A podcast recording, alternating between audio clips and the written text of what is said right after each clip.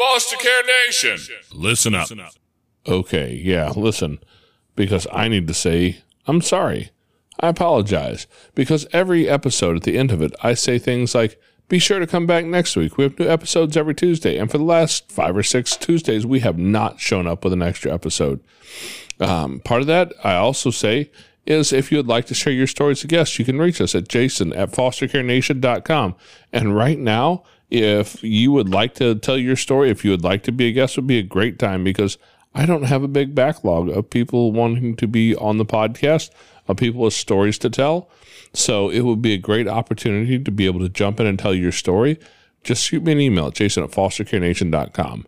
I also to say things like, don't forget about our Patreon account over at patreon.com slash fostercarenation or our buy me a coffee account over at buy me a coffee slash fostercare. Um, the truth is, right now we have uh, one kid. We're working through an IEP program, just getting that started. We're also working with another kid on a 504 program. and It has been a ridiculous amount of work, guys. Not to complain, just to say we've been busy. We also have two little ones. One of them is medically fragile, and there's a lot of stuff going on with that. And so it's just part of our life is that those guys are the most important things. And unfortunately, you guys are going to suffer a little bit in the number and the, the regularity of episodes when I have too many things to do and I have time to do the work. Right now, Amanda and I have been funding this whole project for the last three years, and it's a it's a cost to us every month, but we we can handle it. If I'm going to continue to be completely consistent, I'm probably going to need to find a way to find somebody who can take care of the actual editing work for me because I just have not had the time to get it all done. So, if you would like to support us financially, over at patreon.com slash fostercarenation or at buymeacoffee.com slash fostercare. Both of those options, I believe, have an opportunity for a one time donation or you can become a contributing member. That would be amazing. You know, if I could figure out a way to find somebody who can actually help us with the workload and I could afford to do it.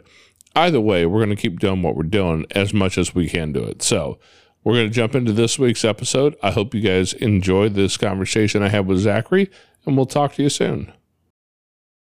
You can forget a lot of things, Foster Care Nation, but never forget this. You're listening to Unparalleled Studios. I signal. Foster Care Nation, listen up. This is Foster care and unparalleled journey. strength for the powerless, courage for the fearful, hope and healing for wounded hearts.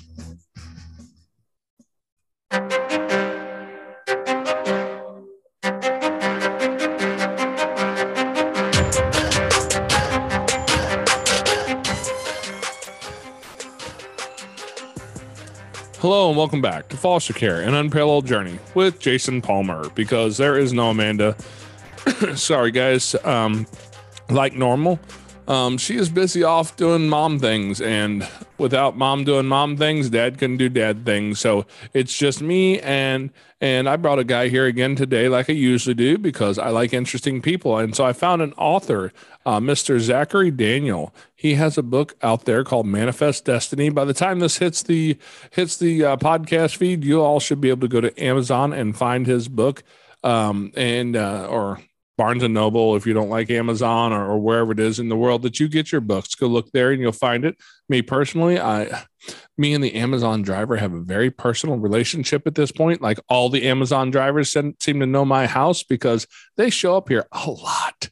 And um, we're gonna have to go on an Amazon budget one of these days. But until then, until then, they're just gonna get to know me, and I'll, I'll look there for the book. Zachary, how you doing today, man? I'm doing great. Thank you. Uh, thank you, Jason, for having me, and uh, thank you for the intro. Um, that's the consequence of having a lot of kids is you get to know the Amazon driver well.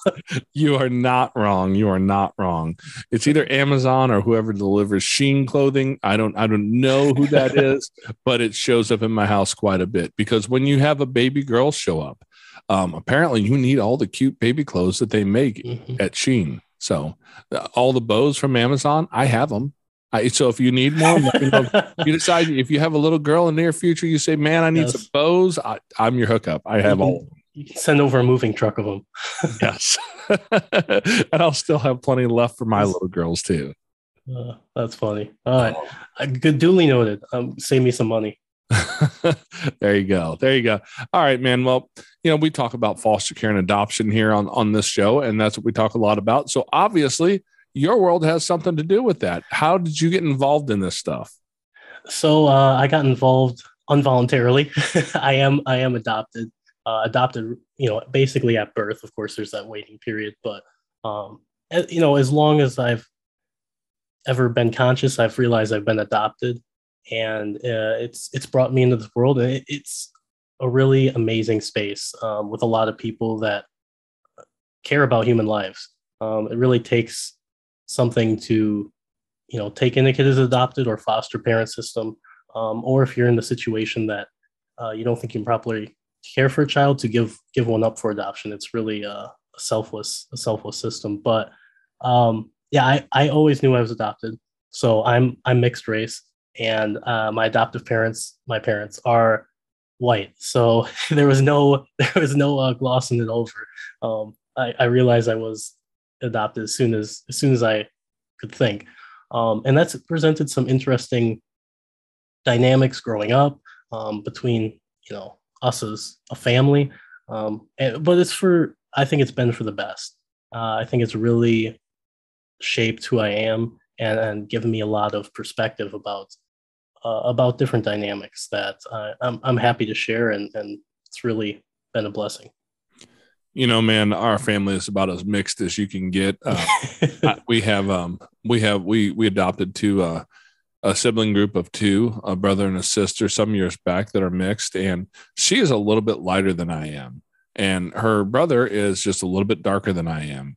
And our two older boys are, I mean, I say painfully white just because they're the ones who don't go out on a summer day without some sunscreen unless they just they're just going to put up with the sunburn because they're going to have it, you know. Yeah, um, yeah, and, and, that's kind of the way our family looks. You know, we've got our, our little guy uh, Turtle. Turtle is mixed and he's on the darker side of it, and, and he has the more coarse hair, and I mean his hair is all braided right now, and oh my gosh, if you could see this kid's hair, like when he gets out of the pool, if his hair is down, it's halfway down his butt at this point. He has ridiculously long hair and he absolutely loves it. So we, you know, we braided up to take care of it and all that sort of stuff. But that has been a journey for us to to live and understand because I grew up here in the Midwest. And in the Midwest, I, am just going to say we're maybe not known for being as um, inclusive across the entirety of the Midwest as as some other parts of the country. Is that a nice way of saying it? Uh, that's a nice way. I, you know, I grew up in the Midwest, so uh, I would say that's that's a nice way of saying it. But uh, but there is a lot of I, I don't know how to describe it, but the people in the Midwest are very homey and welcoming. I I've experienced um, so fair, but Midwest people are good, and they will always be my favorite people. So, what part of the Midwest are you in? Uh, Wisconsin. So okay. Wisconsin, yeah. Yeah, you're up there. You're in South Canada.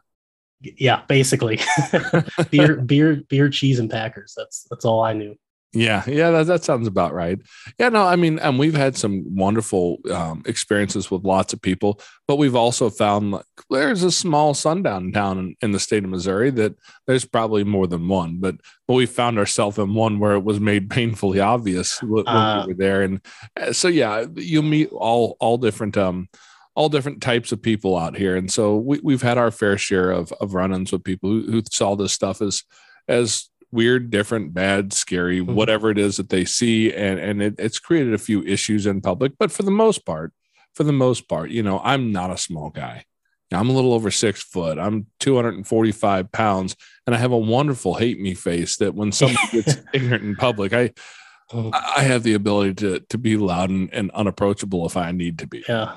Yeah, you got that lumberjack beard too. I I see you lumbering around. I, yeah, I could I could see you being an intimidating figure up there.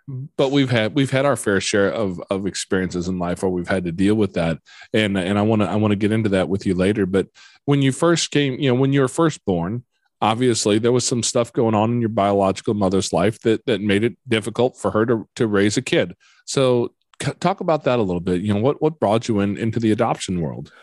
Yeah. Um, so you know, I I don't know every detail of you know the circumstance that was going on during that time but obviously my mom my biological mom was very young 12 13 and my biological dad was much older.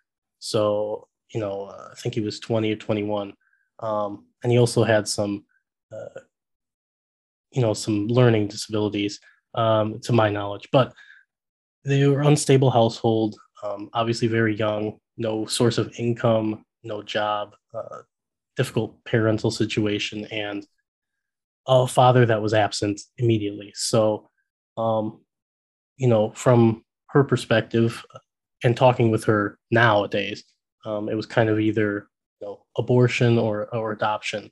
Um, and she didn't believe in abortion and uh, so adoption which uh, uh, is a very difficult choice as a mother i, I imagine because you, you're still carrying the kid that you're still spending nine months and he's your flesh and blood and then to to give him up to another family and never possibly never see him again uh, th- that's a really hard thing to do. Um, I, I thank her you know that i that she followed through with that and i think she's provided me wonderful life and opportunity by making that decision. Um, but yeah it was uh she had a very harrowing upbringing and to where she is today is really impressive. She's always maintained and been a good person um, and it is really impressive where where she's come from. You know man all right I, i'm a terrible judge of certain things in life so i'm going to say you look younger to me but I, I really don't know. How old are you? I'm 27 so 27 so you would have been born oh dear god you would have been born about the time that i i oh was 95 yeah when i graduated high school. I'm getting old. Yeah. But but I, I was I was alive and well in 1995, um, and and I had the full experience of the Midwest in 1995, and so I how did that how was that for you, especially growing up like early years and whatnot? You said you had you know upper middle class white family, yeah and you know I, I think we're as a family right now, we're probably squarely somewhere in the middle class, and with taxes and inflation, I'm certain we're probably being pushed down that rung, yeah down the ladder a little bit. But yeah don't get me started about inflation but so, but but yeah, I I lived I lived in that life, and and that time there was there was not a whole lot of uh, people out there who were who were comfortable going out and adopting and living a life with a mixed race family. Yeah. No, definitely, definitely. And uh, I have a younger brother who's also mixed race, not biologically um, related to me, but it, it. I had a sense that my parents were very hyper aware of how I might be treated um, based on my race, and uh, I, I would say that most evidently was seen in sports. They always wanted to make sure I had a fair opportunity and that I was being treated right and not exclu- uh, excluded, you know, based on certain things. Um, that you know, coaches or uh, authority figures weren't saying anything disparaging. Um, and uh, you know, I, in hindsight, you know, as I as I got older, I was able to look back and be like, you know what? In sports, I think it kind of benefited me. You know, if we're trying out for sport and there's one black kid and uh, 20, you know, 20, 25 white kids, anytime I do something, I automatically you know it's very easy to recognize me and attribute that to me. So um but besides that they they were very hyper aware of that. And um i you know uh growing up uh, i would say you know middle school and high school is really where that dynamic of uh you know being a different race and in my environment really started to manifest itself. Um as you know middle school and high school kids can be kids can be cruel right? Oh yeah, you you know it. Uh, i know it the, it's never it's never it's always been that way. It always will be that way. Um, a lot of kids you know say stuff that they don't really understand. Um, they don't know why they're saying it. Maybe they don't think it's mean. Um, but it definitely became evident during that time that you know race was going to be at least uh, uh, some part of my daily existence. Um, and, and I, I think um, I think it was a, at some points very difficult, um, especially since my parents being white, they didn't really they knew that there there was something going on, and they knew, but they didn't really know all the times all the ways to talk about it or digest it because um, this was new to them.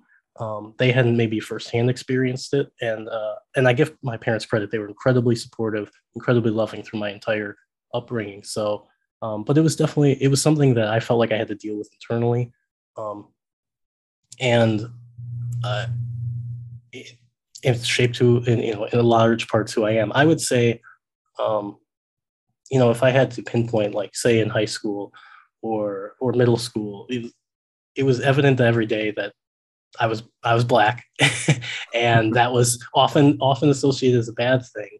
Um, in the respects that you know, I, I would get sometimes. I'll say this: uh, I would say my most one of the biggest com- you know biggest compliments that I would get, or most common, I should say, was that like you're the whitest black guy that I've ever met. Um, this is during middle school and high school, and it, you kind of unpack that. It's like, well, what what does that mean?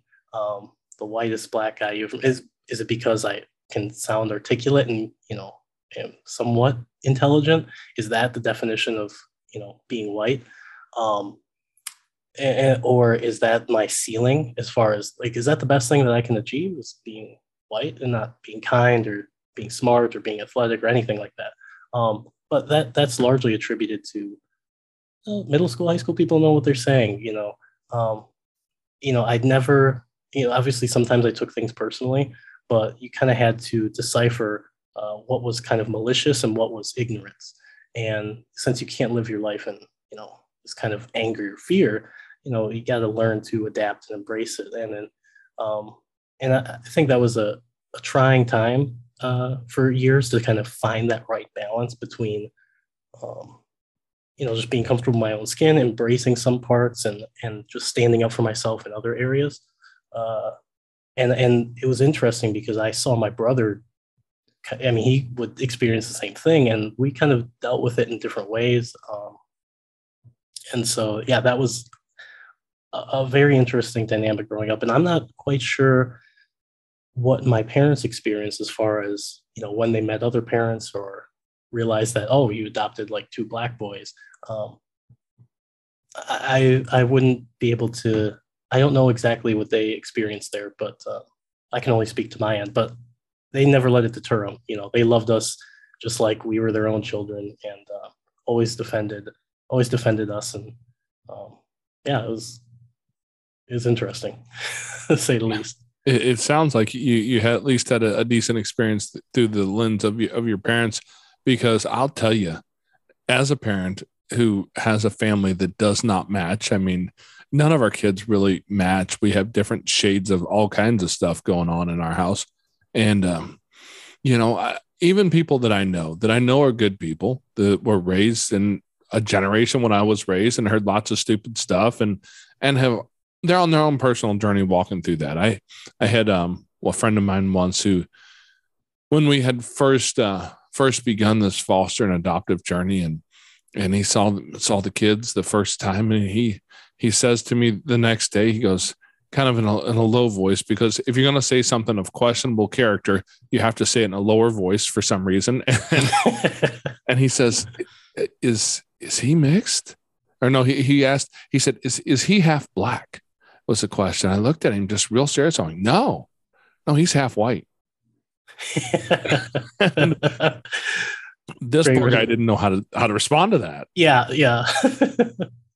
That's that's a great response. I might have, I might have to take that one. yeah, my, my, my personal thought is, is there's really not that many races. Like it's it's the human race, mm-hmm. and um, you know, there's the lizard people. If you drop off into the conspiracy theory stuff, maybe, but uh, other than that, I'm pretty certain we're all human. And um, the, other than that, I don't know that any of the rest of it matters. Yeah. What really matters is what's on the inside. Like, are you a decent human? Because I don't know about you, but I've met horrible humans that come in all different categories, whether it's white, black, Latino, Asian, you name it. There's awesome ones, and there are some pretty horrible ones as well. Yes, yes, absolutely. And uh, yeah, and I, I think part of the part of the issue with some of the discourse today is, you know, if someone is a horrible person or a good person, you know, they're they're just labeled by their identities um, instead of you know breaking down are they just a good person or maybe you say they're maybe you think they're a bad person because of certain actions and someone will defend them and you know say that you're being you know maybe racist or mis- you know whatever label that they say you're attacking their identity when you're actually commenting on their personality or persona. Yeah. Uh, you know, I, am going to beat up on the millennials just a little bit here. go ahead, go ahead. I won't. I won't be offended. I, you know, I, I, hate to, to join that, jump on that bag bandwagon too much because I met some great folks of that generation. I met some horrible ones, but in this newest generation or whatever the I don't know what they're calling the newest generation now. I think it's Gen Z. Gen maybe? Z. Gen Z. That sounds familiar. Yeah. So so millennials. I, I'm gonna I'm gonna pick on them just a little bit today just because you know my my daughter she is 15 years old so probably that gen z category more so than millennials but some of the stuff that i see out here in public um, really looks like it you know it is a, a, uh, a population of people who are primarily white who are looking back across history and realizing some horrible things happened in the past and kind of overcompensating for that and almost creating like the ceiling of how high you can go because because of who you are. And there's it's still being tied to that race factor and it makes mm-hmm. me a little bit insane. Yes i i completely agree. It's uh the, the that was the right word they're overcompensating.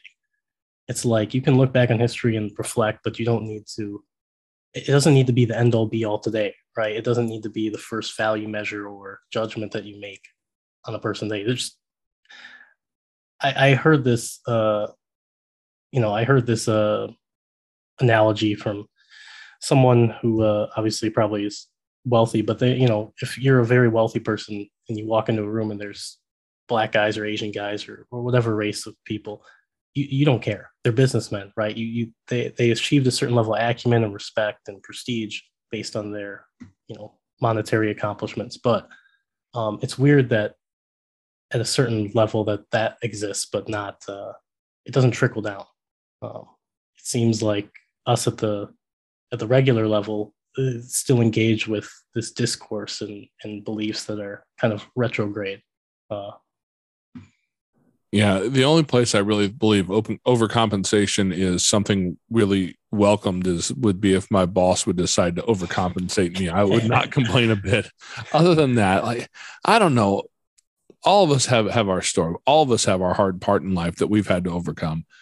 And you know, I, when I when I look to people to to talk on this and or to talk on on this podcast, I've never once to ask about their you know ahead of time. Well, what race are you or what color? Uh, none of that matters as long as you're a human who's a decent human being who has a story to tell. Well, then we're going to connect with who we connect with. Yep. And that story will resonate with people who need to hear it. But otherwise, the, the whole thing that we really need, I feel personally, and as a father of many kids, um, I think we need to be teaching our children is that, man, we need to teach these lessons to kids like who's a good human and who's not. And I don't care what what they look like. That doesn't matter because there are good people, there's bad people. Let's mm-hmm. just focus on that for for a hot minute because once we can figure that out, I don't think that we need to divide ourselves into any more subcategories there. No, I yeah, I I agree, and it it is a tough thing because um, you know the human mind likes to categorize and and make judgments and put things in certain bins um, as a as a means of processing information. So um, yeah, it, it is hard, but it is important to imprint it when they're young, you know, when they're children, because it's tough to it's tough to unlearn things, and it it's going to affect all, it's going to have major effects on the trajectory of who they are and, and what they do. Yes, and, I, and so you know, I'll also say that I have a couple of my kids who are squarely in the millennial generation, and we live in a in a rural setting in in Missouri here. And when my older boy was in high school, one of the things I noticed was that his friend group was entirely diverse, and they didn't seem to realize that they didn't all look the same, and they didn't really seem to care, and that, that gives me some level of hope. And uh, so without trying to, to demonize the powers that be and say yeah. they're just trying to keep that that discord amongst us, um, I, I, don't know why the the need to, to push on that is, is so ingrained in, in the people who are in charge of our culture. But I see that happen, and I'm so happy to see mm. kids who just have friends. Yeah, friends, and and yeah, they generally don't care, you know, what they look like or, or some of the, the you know physical attributes or race to just who they are as a person. And I can attest that as far as the experiences of your kids, uh, I had great friends through middle and high school.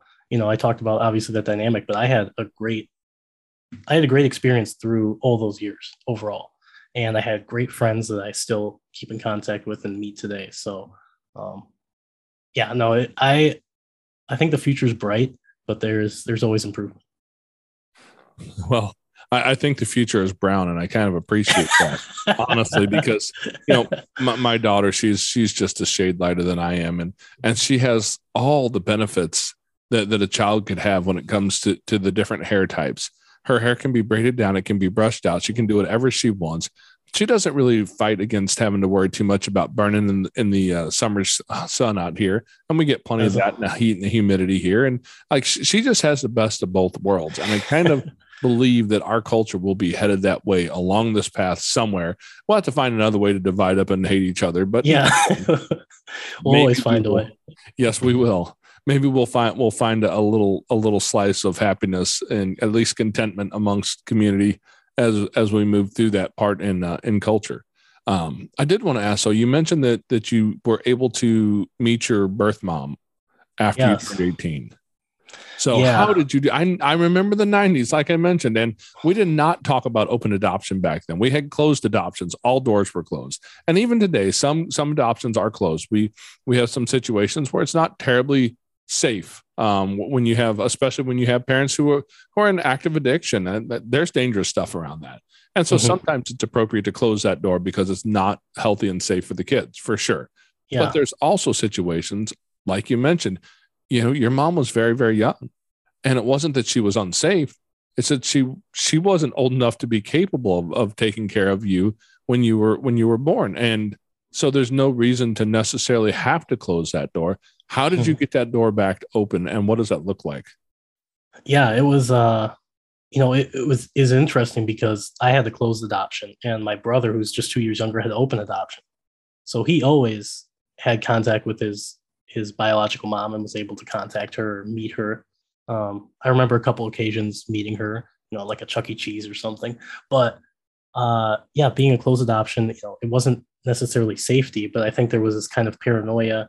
Um, and, and maybe in some cases it's probably rightfully so, but definitely not the majority, uh, where, you know, the birth mom might, when they're at a more stable place, you know, try to infringe upon you know it's it's complicated. But uh basically i had a closed adoption and um, when it turned 18 the records are unsealed um, i had a curiosity of what my biological mom was like and if i had other half siblings out there because um, obviously you ha- you think in your head what they're like a little bit based on you on you well physically and personality wise um, i kind of wanted to just just meet her uh, so I reached out the adoption agency. The adoption agency had gone under.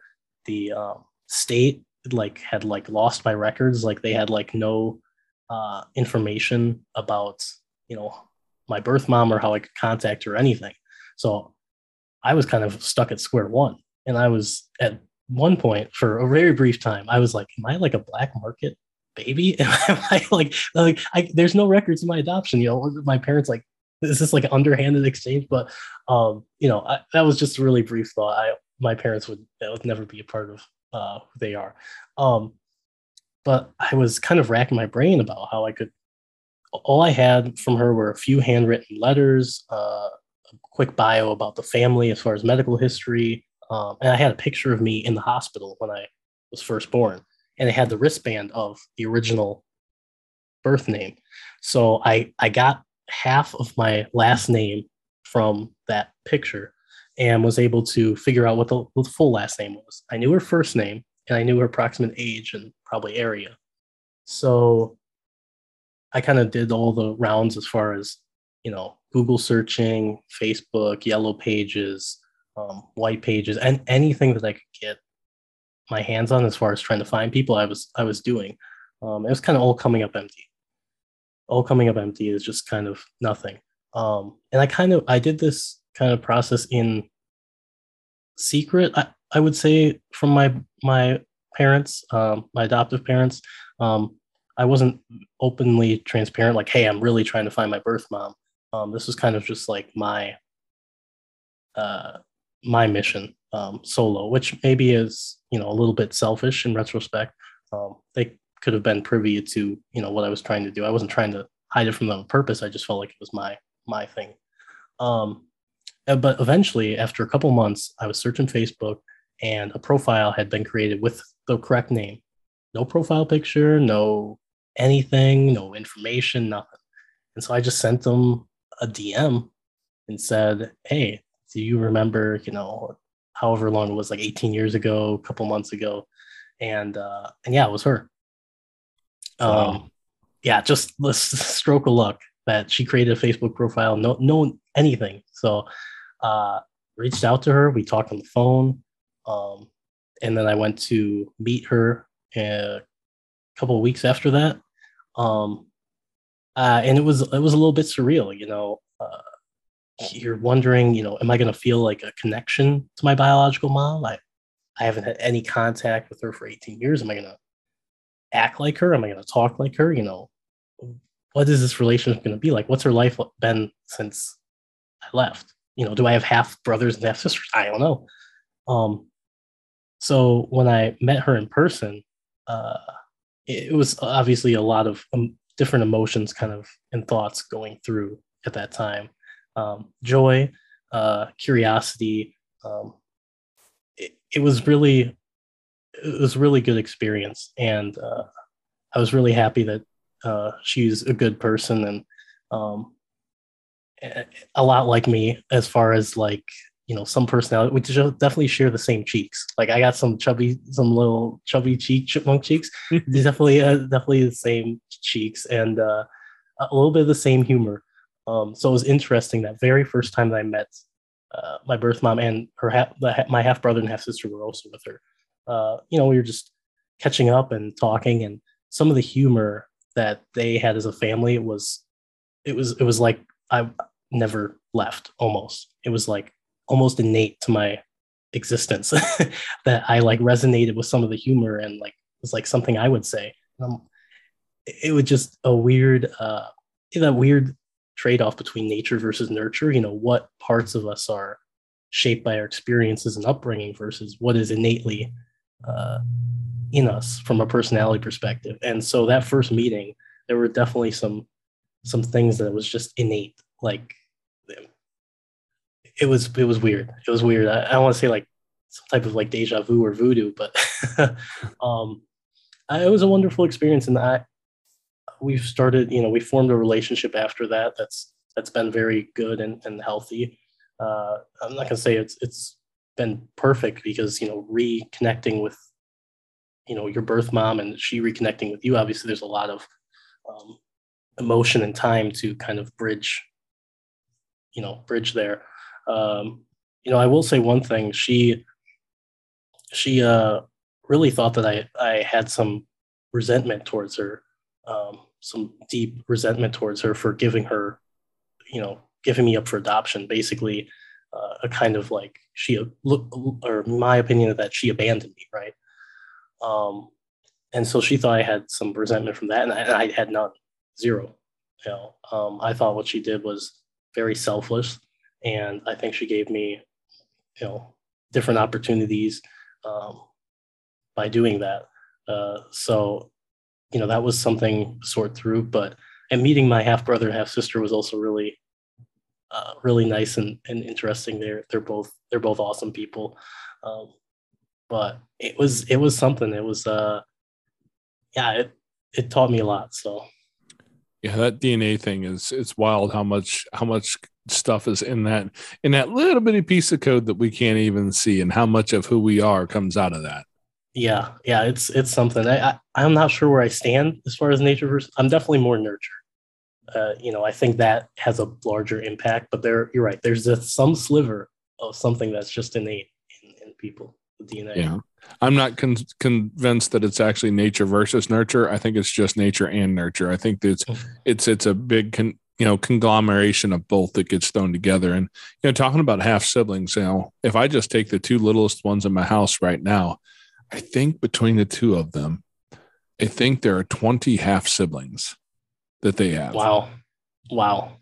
Yeah. And I don't know all the details on their bio family. It's kind of going off of some secondhand information that we've gathered.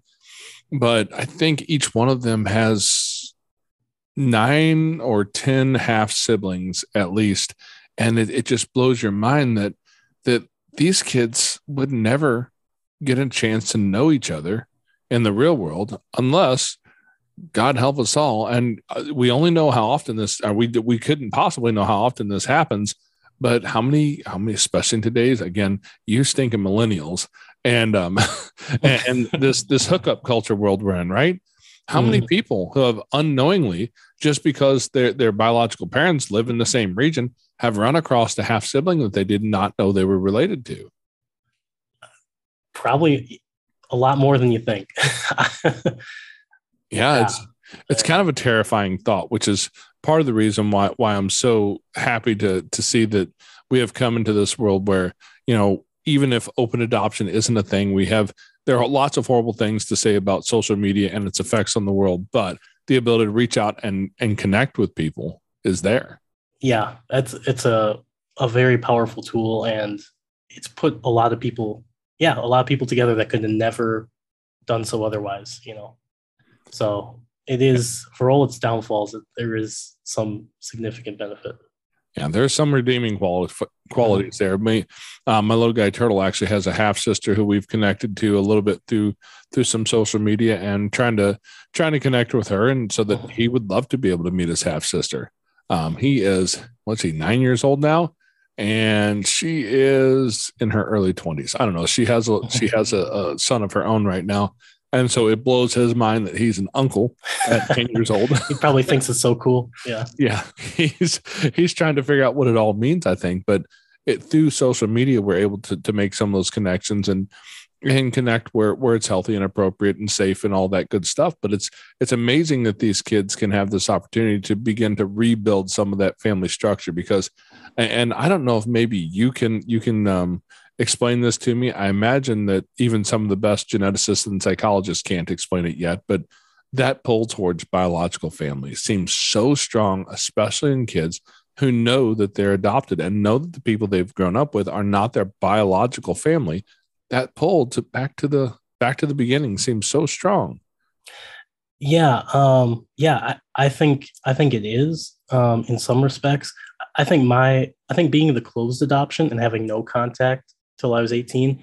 Um, if I if I had an open adoption, I think it would have been a lot different. You know, having the closed adoption, I haven't felt that strong pull back to my biological family is like my source of, um, I, I, guess my that pull um, I've really felt that my adoptive family is, you know, is it um, as far as you know where my home base is and where I identify as a as an individual and person and family.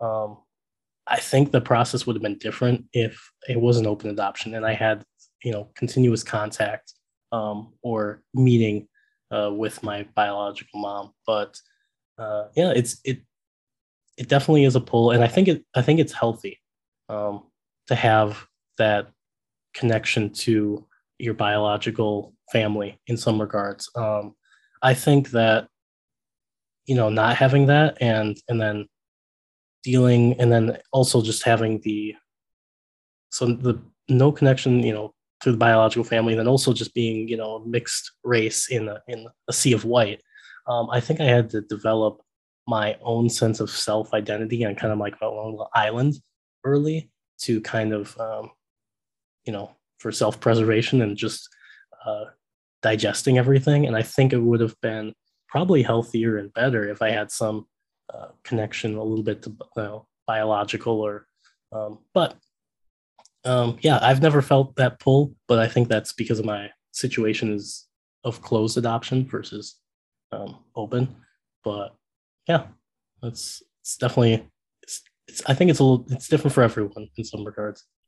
Well, as a, parent of of adoptive kids who don't always necessarily look like me, um, let's be real honest. Most of the Yeah. kids are either you know a little bit darker or a whole lot whiter than me. I mean realistically that's that's what we have.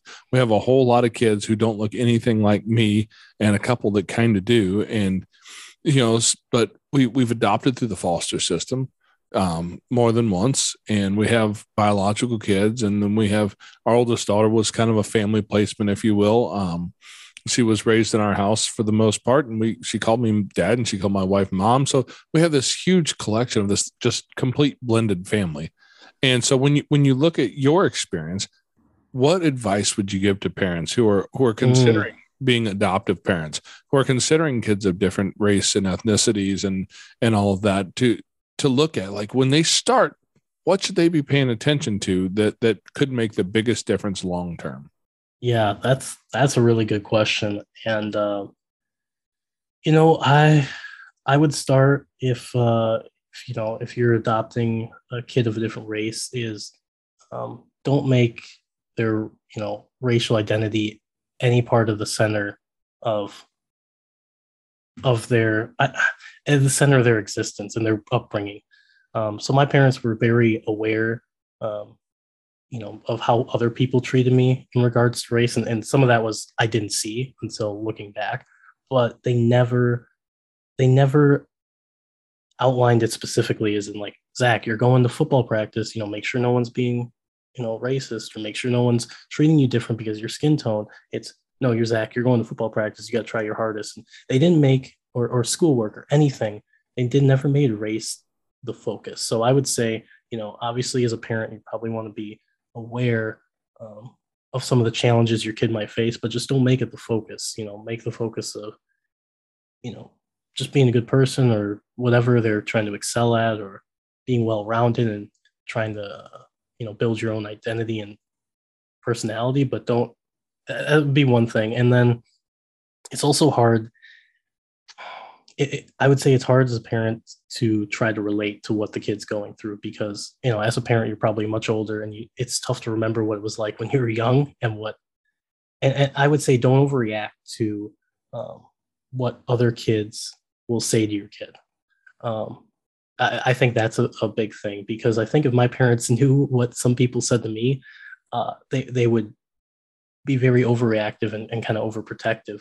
Uh, and I think that would hurt me later in life to where I didn't have as thick a skin or I wasn't able to take criticism or or kind of differentiate between you know malicious or ignorant or playful um, and i think that those two things are are kind of center and you know obviously just being a, a loving caring parent that's there for that's there for your kid and you know they can trust you and you have their back but um eh, yeah that's, that's probably it's it's a very hard question uh but that's probably what I would say. Um, and I got a question for you, Jason. Um, yeah. Obviously, you guys have, uh, you know, done amazing things with uh, foster care and adoption, and had a, a very large, diverse family. Um, that relationship between the um, adopted, you know, adopted kid and their biological parents. Have you guys at times felt uh, like a sense of, I don't know if I would call it jealousy, but anxiety or apprehension about their about their relationship with their biological uh, family and and being kind of being like you know I, I spent you're you're my son you know or or daughter we spent all this time together and raising you but they kind of you kind of worry that they're going to be maybe ungrateful or never fully see you as you know their parent um, i'm kind of curious to hear um, that perspective from someone who's who's been in who's been in it. Well, you know, many years ago, I worked for a company, a smaller company, and um, I was talking with the owner. This is when we were we were raising our oldest daughter, who was. Uh, we'll just we'll just go with kind of a family placement, right? She was raised in my house. She called me dad. She called my wife, yeah, she called my wife mom, and, and she was just one of my kids. And then then our oldest son actually came to to our family because he came from a different father, um, and he kind of bounced and, and left the situation and never never was interested in coming back. And so our family was a uh, a little girl who was not biologically related to us. Um, then it was a uh, a boy who was technically speaking a stepson, and then we had one biological son together. And the guy that I worked for one day, he he asked me, he said, you know, do you do you call him your stepson or, or how do you refer to her? And I'm like, you know, man, I kind of look at it this way. Once you've been like accepted into my clan, into my little group of people, you're part of my family. If somebody kicked the front door in and wanted to do harm to, to you, and I would be willing to kill them to protect you, you're my family. This is just, you're my kid. And I don't have time to step into all the steps or the halves or the all those different little monikers we put on them. Once you're my kid, you're just my kid. And um, we actually had to face the music on that one here a couple years ago when when my um, oldest son's biological father um, uh, he uh, he reached out to well it was a stepson I think it was who reached out to him. And um, another stepson it would have made them half brothers i believe and said hey i think i'm your half brother. And and that's we had never really told him that story. We never found the right moment and we were just waiting for the perfect moment. And i don't know if you know this or not but perfect moments rarely show up. No, and, no, they, so we, we hadn't do. had that conversation ahead of time. And, and that the, the interesting thing was is through the way that that I've I've raised all of my kids, regardless of how they came to the family. Um, what it did for him was he after he called us, you know, he called us on the phone. He was in the military time. He was out of state, and he's like, "Hey, I just had an interesting conversation." And after a bit of a a, a tense conversation, because my wife was standing there having this this talk with him about what this all really is, and and he said, "You know, guys, this doesn't change anything, right? You're still my dad. You're still my mom." You know that that's who you are and that that's just who who we've chosen to live as. And i think that's the biggest thing for us as parents. We treat these kids as if they're our kids because that's the way we truly see them. Mhm. and i mean they may change their mind down the road. I, I have one particular son right now who is 17 years old and i don't know how well you remember being 17 but i promise you were an idiot I, I, I still am at 27. So yeah, I can imagine how dumb I was at 17. I, I was an idiot at 17 too. And right now he's going through some hard stuff. And and 10 years from now, when he's 27, I bet this that that relationship will look entirely different than it does today. And Mhm. you just have to have some faith that that, that will come back around. Human biology says that that frontal cortex does not develop until you get to about 26, 27 years old eh, for boys and closer to 30 for, for a lot of boys. And man, I'm looking forward to the day when all that is, is said and done.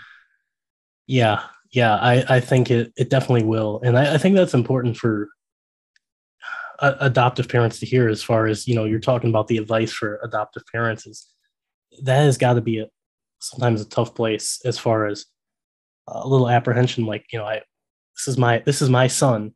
I hope that they continue to see it that way um, throughout the entire course of their life. And, th- and they might go through different experiences or speed bumps. But yeah, when he's 27, he's going to look back and realize, uh, you know, all you guys did for him and all the all the love you showed him. And, you know, but it, I'm sure that's a fear for some uh, some foster parents or adoptive parents, as I'm sure you've had on your podcast many times.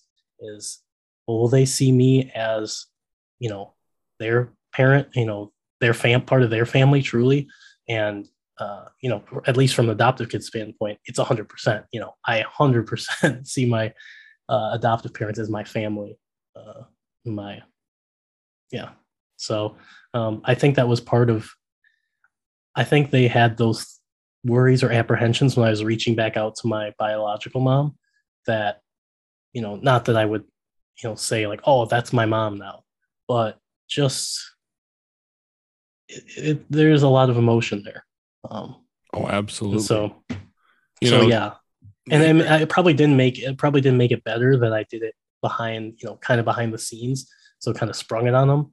But um, but yeah, there was never any um thought on my mind, you know, what who my who my family was. Yeah. He- Here in about the next 10 minutes or so, uh, a car's going to pull in the driveway and a little kid's going to come to our house because he that's our godson and he comes over and spends a few days a week. He spends the evening with us while his parents are both at work. And our godson happens to be, let's see, my oldest boy went to school with a couple a couple kids that were good friends of his. they ended up married and have a little little guy and and we're treated just like family in that in that part of our our, our life too you know that's mm-hmm. He's our little guy you know he's he's my little homie you know me me and scotty we're we're best buds over here and um and, and that's what we do but but even my son's friends um, th- through high school, uh, we have a few of them still who who refer to us as mom and dad, Mm. even though we we they never lived in our house. You know, it's just it's just who we've chosen to be. That's who we choose to be in our life to to create that space to where people feel comfortable coming in here, especially younger folks feel comfortable coming in here and just existing in inside of our our family framework. And and we can't exclude anybody based on on any reason other than if you're not a safe person. If, if you're not going to come over here and be a, a healthy safe person you're you're going to have some troubles to deal with Yeah. namely me.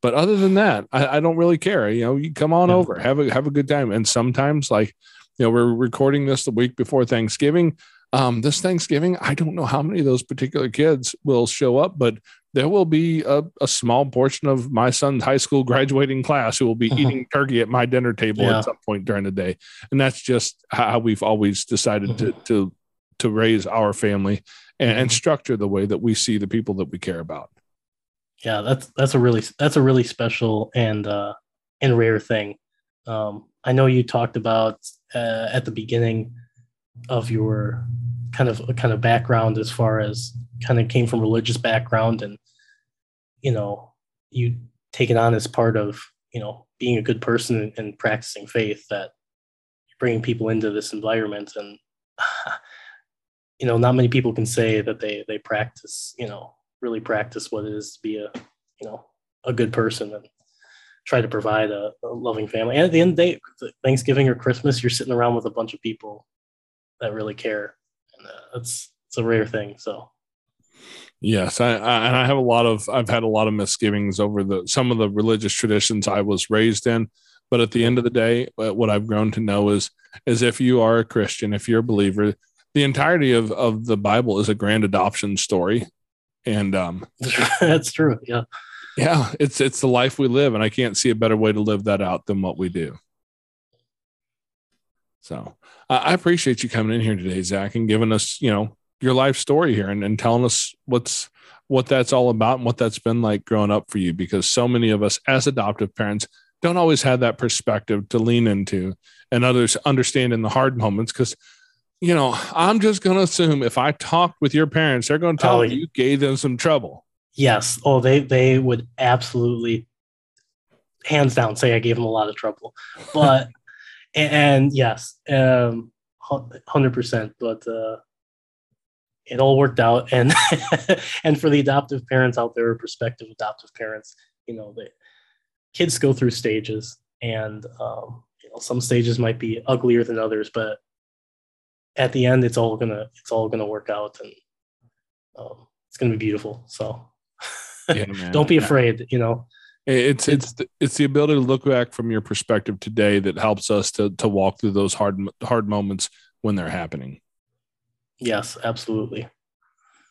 Well so, thank you know so i i appreciate you having me on. It was it was a real honor and uh, I, I really really appreciate it. I appreciate your time here, man.